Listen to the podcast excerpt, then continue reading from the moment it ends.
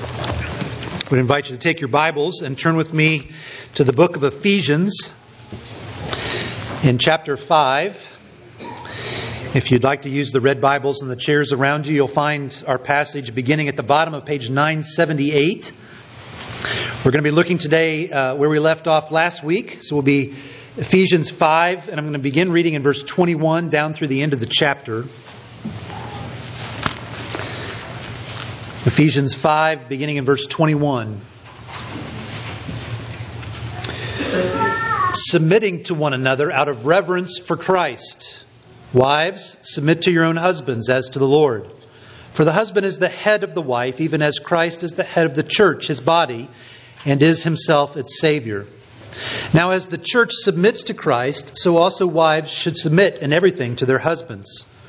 Husbands, Love your wives as Christ loved the church and gave himself up for her, that he might sanctify her, having cleansed her by the washing of water with the word, so that he might present the church to himself in splendor without spot or wrinkle or any such thing, that she might be holy and without blemish.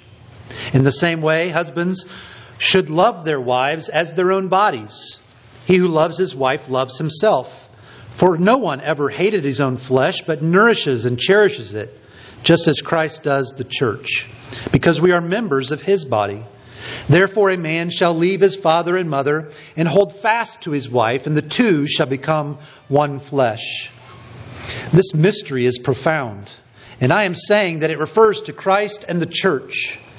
However, let each one of you love his wife as himself, and let the wife see that she respects her husband. Let's pray together. Our Father, we, as we so often do, come before you and thank you for giving us your word. And although it was written so long ago to people very far away, in a culture that seems very distant from ours, we, we know that you have given your word in such a way that we have it today and that there are things that we need to understand and things we need to apply into our lives as a result. We pray that you would be with us, opening our hearts and our minds to see these things, to understand them, and to have the wisdom and the strength and the courage to live as you call us to live as your people. Would you do this, Father, because we ask it in Jesus' name? Amen.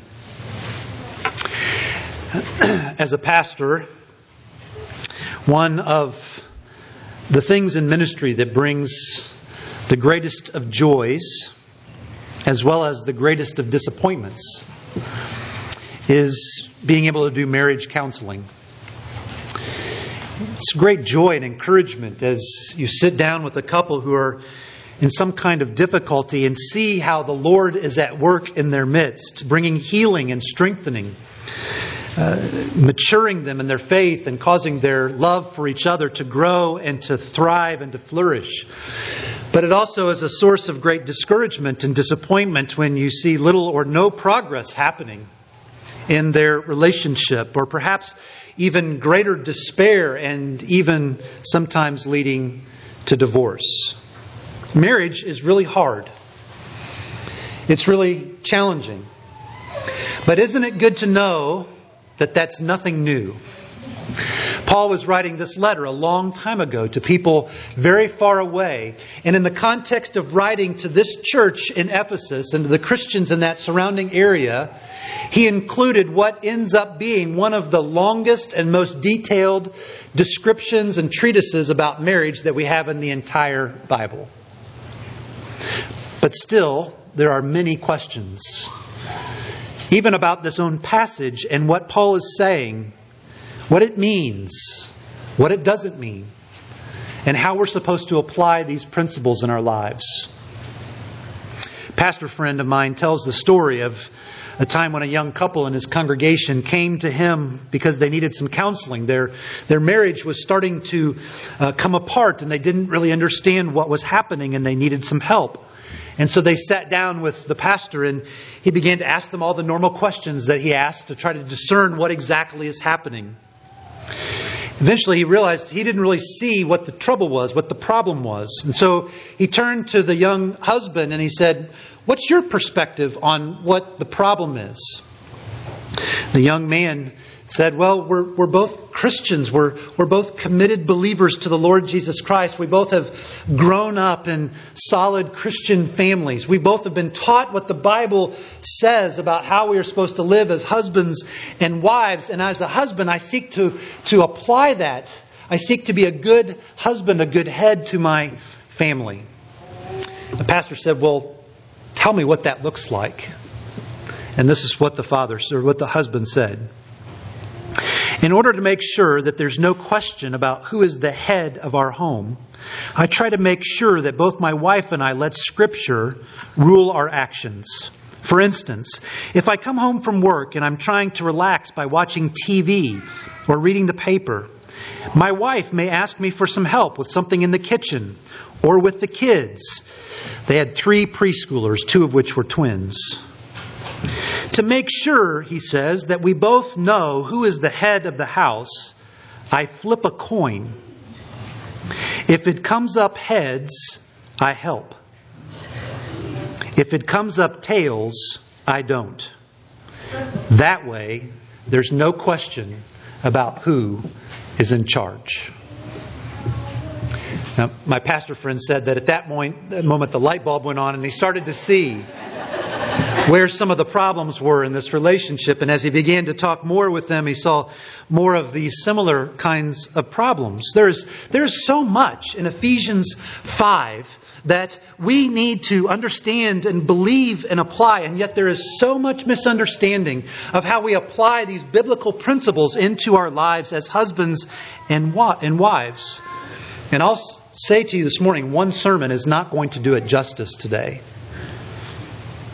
So, what I want us to do is to try to have a high flyover of what Paul is saying here, to try to get the, the overreaching concepts, the principles that, that Paul is speaking about, and what difference that ought to make for us in our lives. So, we're going to look, first of all, at the picture that Paul tells us about that marriage points to. Secondly, we'll look at the plan that he gives both husbands and wives for how they are to live biblically in their relationship. And then lastly, we'll talk about the power that we need to, to live and to thrive, both in marriage and in singleness. So, first of all, the picture of marriage that Paul gives us. In his instructions to the husbands in verse 25 and through 27, look at what he says. Look at the picture that he gives. Husbands, love your wives as Christ loved the church and gave himself up for her that he might sanctify her, having cleansed her by the washing of water with the word, so that he might present the church to himself in splendor, without spot or wrinkle or any such thing, that she might be holy and without blemish.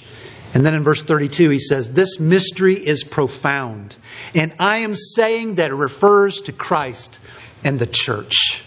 The picture that Paul is pointing, the picture that he's giving to us, is a picture of marriage that points to the greatest love story ever. It is the picture of God's persistent, pursuing, unrelenting, redeeming love for His bride, His people. In the Old Testament, God spoke of himself as the husband, as the, the, the heavenly husband, and his people as his bride. We saw that already in the passage from Hosea, in the passage from Jeremiah. And in the New Testament, we read over and over again, here and in other passages, where Jesus calls himself the bridegroom and his people his bride. It's the same message throughout the entire Bible. The entire Bible is the story of God's love and God's pursuit of his people as their husband and they as his wife. He is the bridegroom and we as the bride. God gave us this idea of marriage, this concept of marriage, this institution of marriage as a picture of his loving relationship with his people. And that's why Paul says it is a profound mystery. Because when did God institute marriage? All the way back in the Garden of Eden, before the fall. Even before the fall, God was giving us this picture of His redeeming love for us as His bride. That's why it's a mystery, why it's a profound mystery. One commentator has referred to the idea of marriage as a gospel reenactment. As husbands and wives function as they are intended to, they serve as a picture, as a reenactment of the gospel of God's grace and mercy to us. As we reenact the gospel through our relationship and through our marriage. How? Well, there are probably lots of ways, but let me give you just two. We show each other forgiveness. As two broken, sinful people come to become one flesh, they hurt one another, they sin against one another. And when they do, if they are, they are serving as husbands and wives as intended, they would move toward one another, not away one, from one another, seeking to confess their sins, seeking to repent and turn away from their sins, and to get forgiveness and to give forgiveness. As we experience the free grace and the forgiveness of our Lord, we then extend it to our spouses in an unconditional love. And as we do that, we are, we are reenacting the gospel. We are reenacting that, that wonderful saving love of our Savior for us. There's another way that it is a reenactment of the gospel, and that is in transformation, not simply in forgiveness, but in transformation. Just as our lives are changed by the gospel, when we put our faith in the Lord Jesus Christ and we embrace and trust Him, God says, I will not leave you like you are. I will send my spirit into your life and I will change you. I will form you. I will fashion you into the person that you are designed to be. And so, as we get together with a husband or a wife, it's between two imperfect people and God uses our marriage as a tool to form and to shape us into the people that He desires and delights for us to be.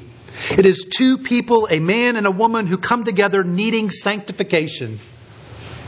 They need to grow and mature and become the people God intended. And marriage is one of the ways that God uses to get us to that place.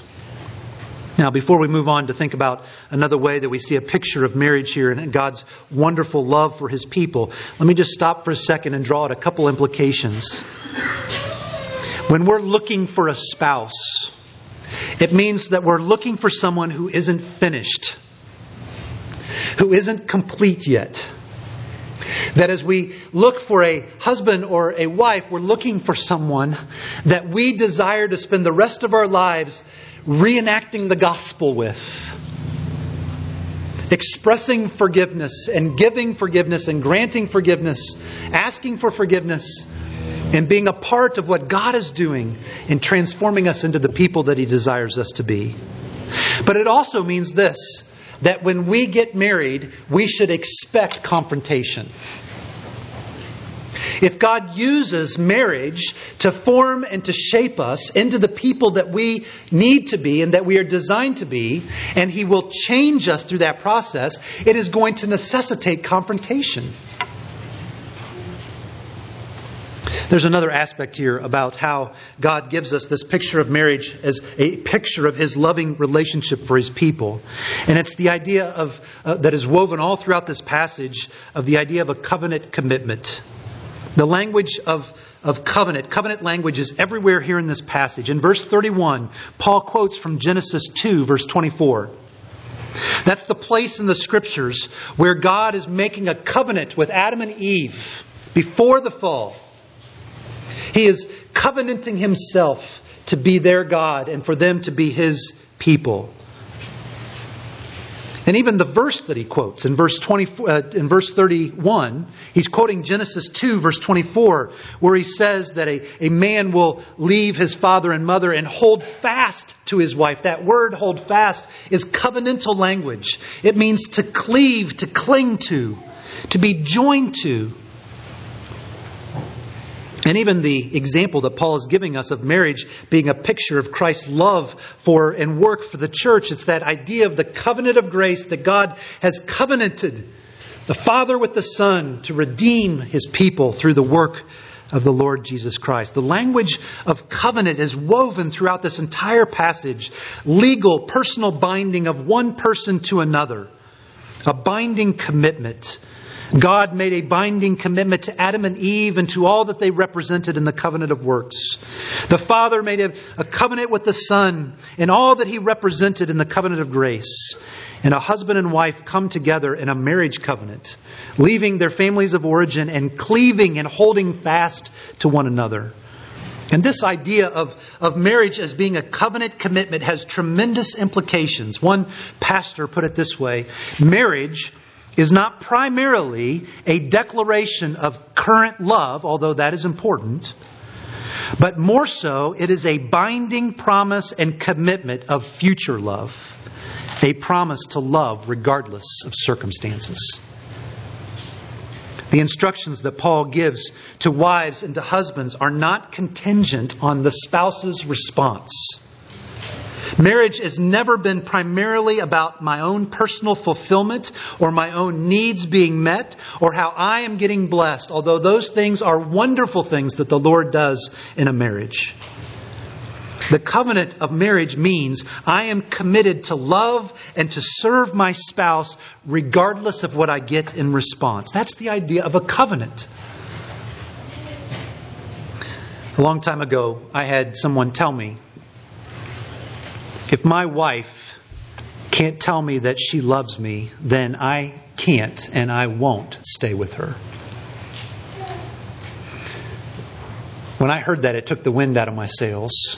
It's a crushing comment.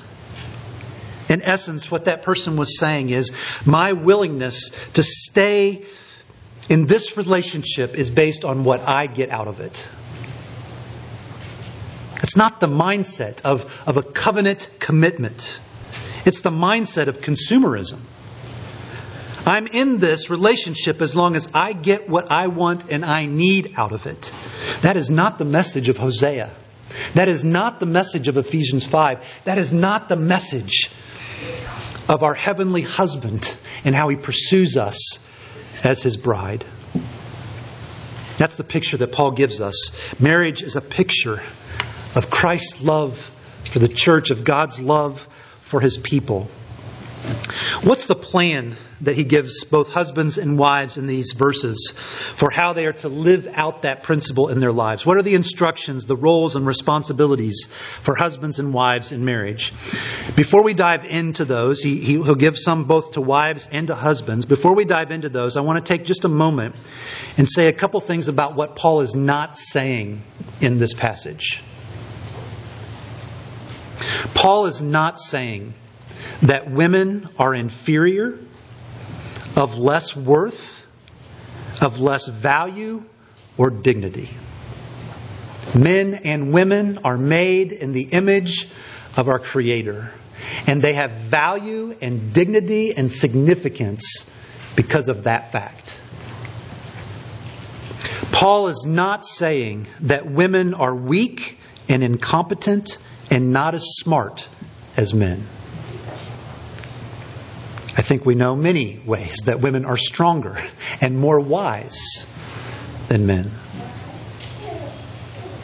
Paul is not saying that husbands should not listen or get counsel or get input from their wives. A husband who uses Ephesians 5 to say that he shouldn't listen to his wife does so at his own peril. Paul is not saying that abuse of any kind is legitimate. A husband who uses Ephesians 5 to abuse his wife verbally, emotionally, physically, or in any other way is outright evil and it must never be tolerated or accepted or ignored. Paul is not saying that every woman must submit to every man. Paul has a very specific context that he is speaking about in these verses. It is the context of marriage. He's not talking about every single other relationship in the workplace or otherwise. And Paul is not saying nothing. He is saying something in these verses. So, what is it that he's saying? He speaks first to the wife in verse 22. Wives, he says, submit to your own husbands. And then again in verse 33, let the wife see that she respects her husband. We talked a little bit about that word submit last week as we were finishing up the end of the section that we were covering, talking about submitting ourselves one to another. And we talked about the fact that that word submit means to arrange under an authority. And it was often used in the first century to talk about a, a, military situation. Soldiers arranged in rank of authority who would submit themselves to the authorities that had been put rightly over them. This verb that Paul is using here when he says submit, wives, submit to your own husbands, it's a, word, it's a, it's a verb that's in the middle voice. And that was often used to emphasize a voluntary nature of the word. And so, what Paul is saying here is, wives, willingly submit yourself to your husbands. It's the same word and used in the same way that Jesus used by of him submitting to the Father's will. So it's not a bad thing. It's not, it's not an oppressive thing. It's a thing that even the Lord Jesus Christ himself does with the Father. So, what does that look like? What does it look like for a wife to submit to her husband? Did you notice that Paul doesn't give us very many examples? In fact, you won't find very many specific details or examples in, most of Scripture about what that principle looks like. And I think the reason why is because Paul doesn't want us to have the excuse that it was tied to a particular culture. This is a principle that he is giving us that transcends time and culture. And it has to be worked out into our particular circumstances all the time. So we come in our, in our lives, in our, in our circumstances, and we say, well, what about this situation? Or what about that situation? Or what about this particular way that we're struggling to understand? How do we apply it into our lives here? And I think we need wisdom. We need, we need to pray to the Lord and ask Him to help us understand, but we also are doing it within the community of God's people. It's a very biblical concept for younger men to reach out to older men, to, to get wisdom, to ask questions. How, how are we to do this particular situation in our marriage? And for younger women to reach out to older women to get wisdom of how to apply biblical principles into their marriages. So we need one another. We need to pray to the Lord to ask Him to help us to understand, we need one another to work out these principles into our lives. But I will tell you that I do think there is one thing, at least, that it means for wives to be submissive to their husbands. I think, even just in terms of the way that the word is, the, the, the meaning of the word, at the end of the day, after husbands and wives work together, sharing perspectives and insights, seeking the Lord's will together, if nothing harmful or unbiblical is being decided, the husband has the last say. But the husband also needs to know that he will be held accountable by the Lord for his leadership in that way. What does Paul say is the reason why he calls on wives to submit themselves to their husbands? Well, look at what he says in verse 22. Submit yourselves, submit to your own husbands. How? As to the Lord, he says. And in verse 24, he says, As the church submits to Christ, so also wives should submit. Paul's giving wives their motivation that by submitting to their husbands in a biblical way, they're actually serving the Lord. They're loving the Lord who has died for them. Their motivation is not what they get as a result. It's not even to make their husbands happy. It is to love the Lord Jesus Christ, who loves you perfectly. And that means that it's not contingent on the, how, how the husband responds, as long as it's not in a harmful or unbiblical way. The rationale that Paul gives to wives for following this biblical principle has literally nothing to do with their earthly husbands and everything to do with their heavenly husbands. So there's the principle that he gives to the wives that they should submit themselves to their husbands as the church submits itself to the Lord Jesus Christ. What does Paul give as the, the plan and the, and the principle for husbands? Well, you probably noticed Paul speaks a lot more to the husbands than he does the wives. Maybe a double as many words and instructions that he gives to the wives, uh, he gives to the husbands. And I know that some would feel like Paul here is giving the wives the hard part and the husbands are getting off easy. I mean, the, the wives are called to submit to their husbands, and the wives, or the husbands, they just have to love their wives. But I would suggest to you that if we truly understand what Paul is saying here about what it means to love, the kind of love that he's talking, we wouldn't think that the husbands are getting an easy way out. Notice Paul doesn't say when he turns to the husbands, demand submission from your wives. And, Paul doesn't say, exercise headship over your wife.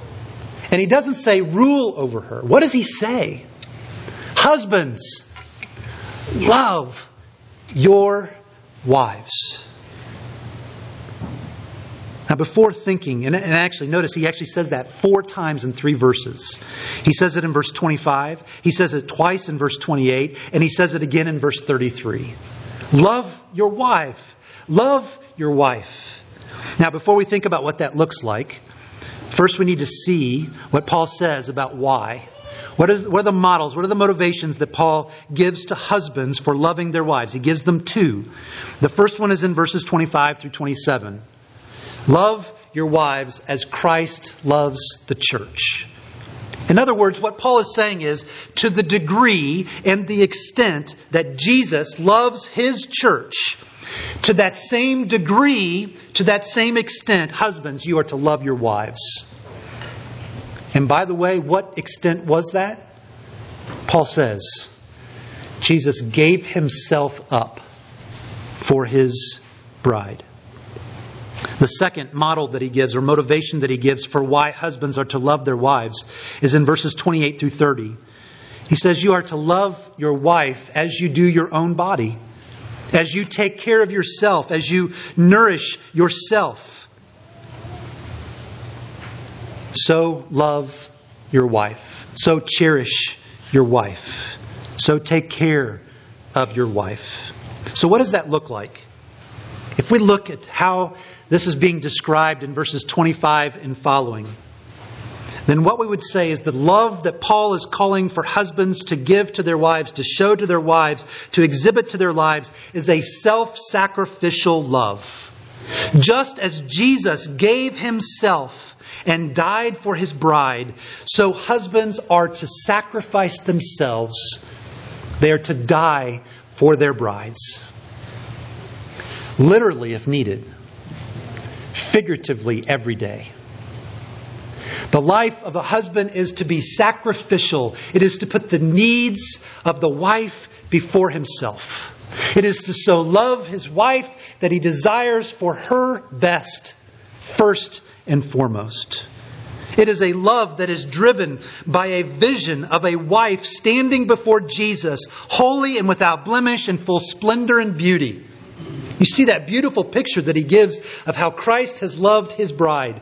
And he's certainly speaking first and foremost about how Jesus Christ himself, as the Savior, gives himself to make his people shine with splendor and beauty before God. But what he's giving us is an example of the kind of love that a husband is to have for a wife. It is as if we would picture our wives at the end of their life before the Savior and say, Here is this beautiful, sanctified bride. The work and the love of the husband is to see the wife growing in sanctification and holiness. Like Jesus' love for the church, a husband's love is to be radically generous and persistent and persevering and sacrificing. It is a love that is not contingent on a particular response. It is an unconditional love. Can you imagine what it would be like if Jesus' love for you was contingent on your response to Him? Thanks be to God that it's not. And we're being told, husbands, it's that same kind of love that you love your wives with.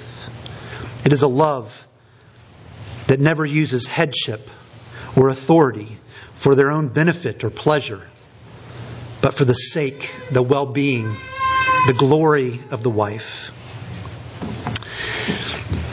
I do premarital counseling, uh, a couple that are preparing to get married. We go over many of these same concepts that Paul is talking about here in Ephesians 5.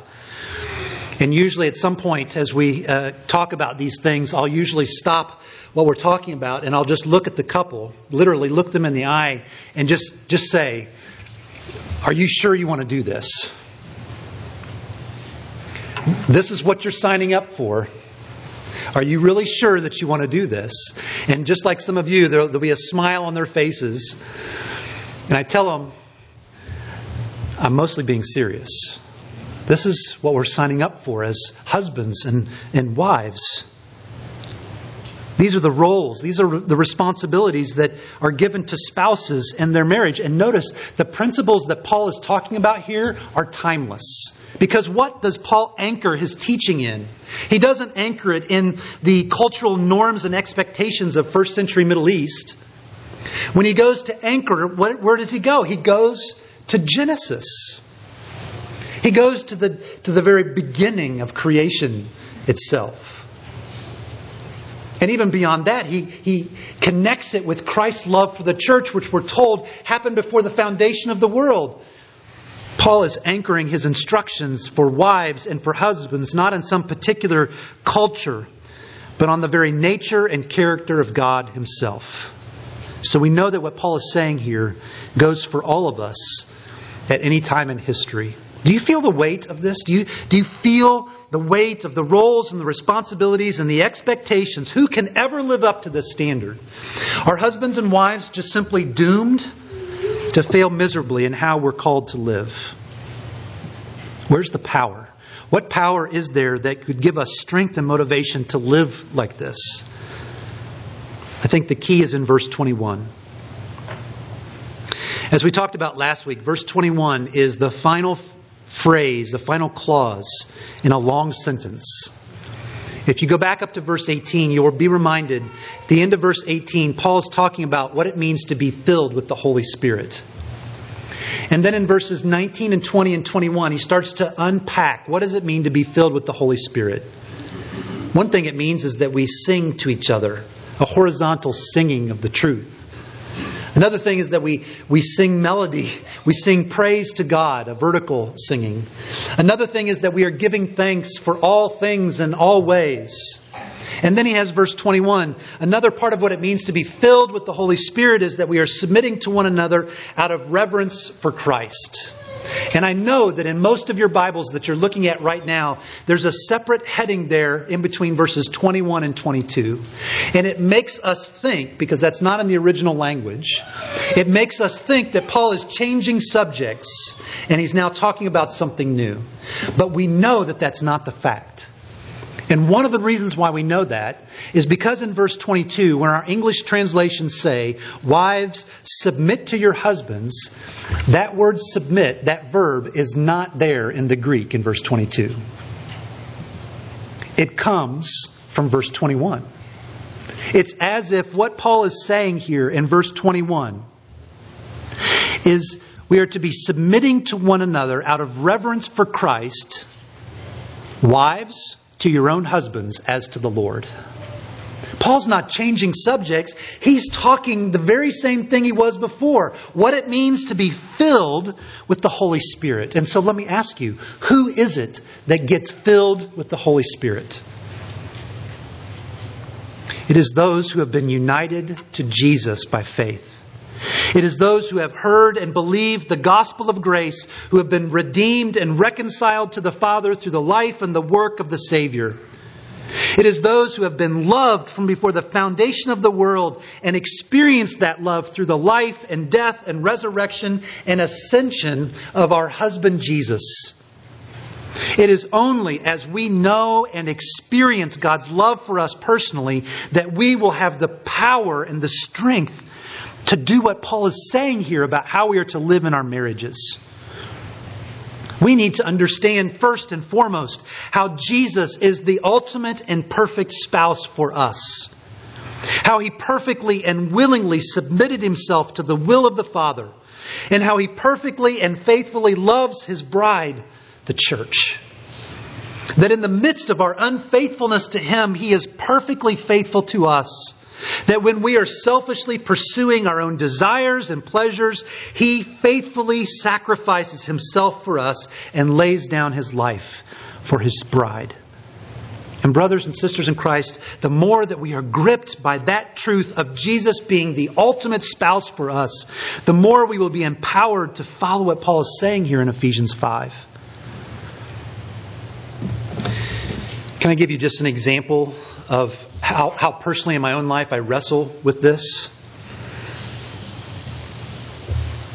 Now, you don't have to take my word for it. You can ask my bride, Stephanie. This is very much a work in progress.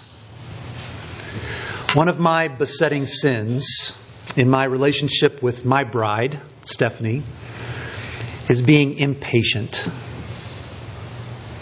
And, and it works itself out in lots of ways. Sometimes I get angry. Sometimes I don't listen. Sometimes I'm not kind and gentle how I respond to Stephanie. But do you see that in those moments when I react that way, I am not comprehending and believing Jesus and the gospel of grace. How patient has Jesus been with me?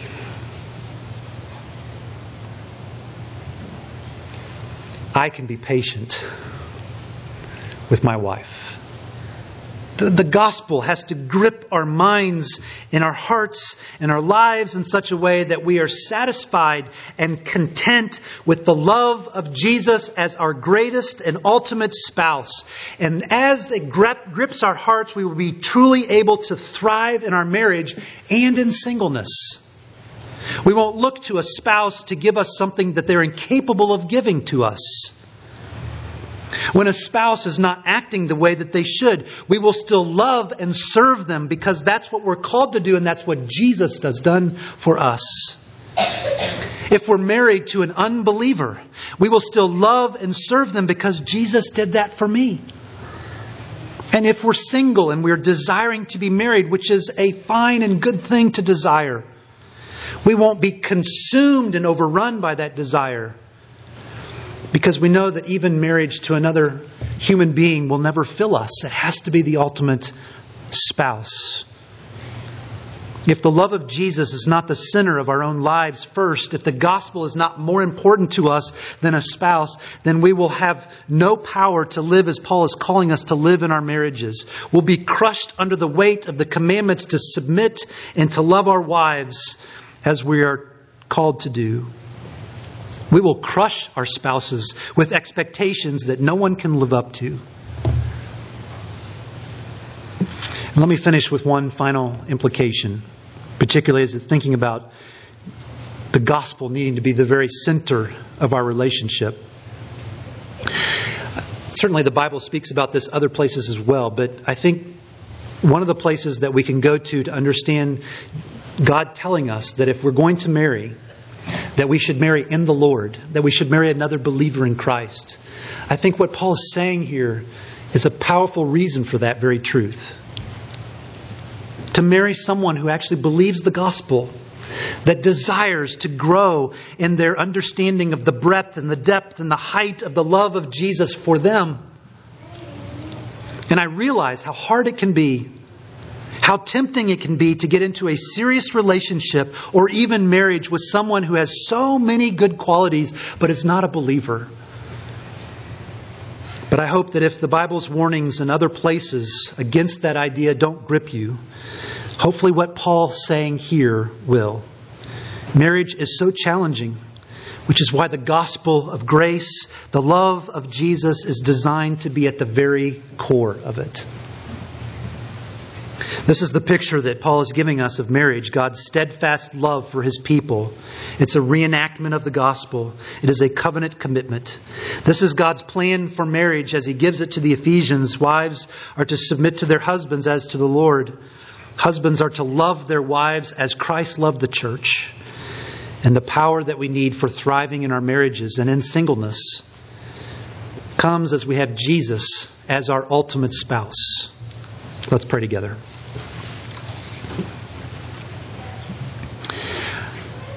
Our Father, we come before you and we pray that you would help us as we struggle and wrestle to try to apply these principles that you gave to the Ephesians and through the Apostle Paul to us as well into our lives.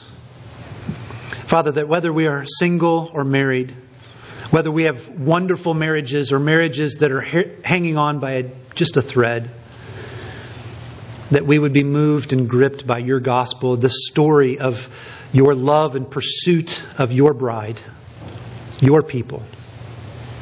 That that would fully overrun our hearts and fill us. Would you do that, Father, for your glory, but also for the good of your people, we pray. In Jesus' name, amen. As we come to the Lord's Supper at the conclusion of our service today, it's a picture for us, it's a reminder of what Paul was saying in Ephesians 5, verses 22, 25 and following. It's a picture of Jesus giving himself up for his bride, that he would sanctify her and cleanse her, that he would present her to himself in splendor, with no spot or wrinkle, holy and without blemish. As we come, we see the Lord's body and the Lord's blood given for us. We're reminded of that work that he did as our perfect spouse and the love, the extent, the degree of his love for us. This table is also, uh, in addition to being a reminder of that glorious truth, is, is a means of grace. It's a means by which the Lord strengthens our faith. It causes us to, to not only remember these wonderful truths, but as the Holy Spirit is at work, taking these things and impressing it into us more and more and more, that we would really believe and be gripped by the wonderful truth of the gospel that we would have our faith strengthened. That as we come with faith, as we come in faith, as we come by faith, even a faith that is small and struggling, but a faith that is genuine, we know that the Holy Spirit is at work, strengthening us, feeding us, and nourishing us so that we can live as He calls us to live. The, our denomination's policy is that the table is for those who have made a public profession of their faith. Their faith in the Lord Jesus Christ. It doesn't have to be at this church, but a church that is truly believing that the Bible is God's Word and that salvation is by grace alone. And so, if you are one who has put your faith in Christ and you are trusting in Him, and you have made a public declaration of that faith, then as the elements come around, eat and drink, be reminded of the wonderful picture that is, these things point us to. And also know that as you come in faith, the Holy Spirit will be at work and in whatever way He sees fit to strengthen and nourish us that we might serve Him and love Him this week ahead. We pray, let's pause for a moment and thank the Lord for giving us this table.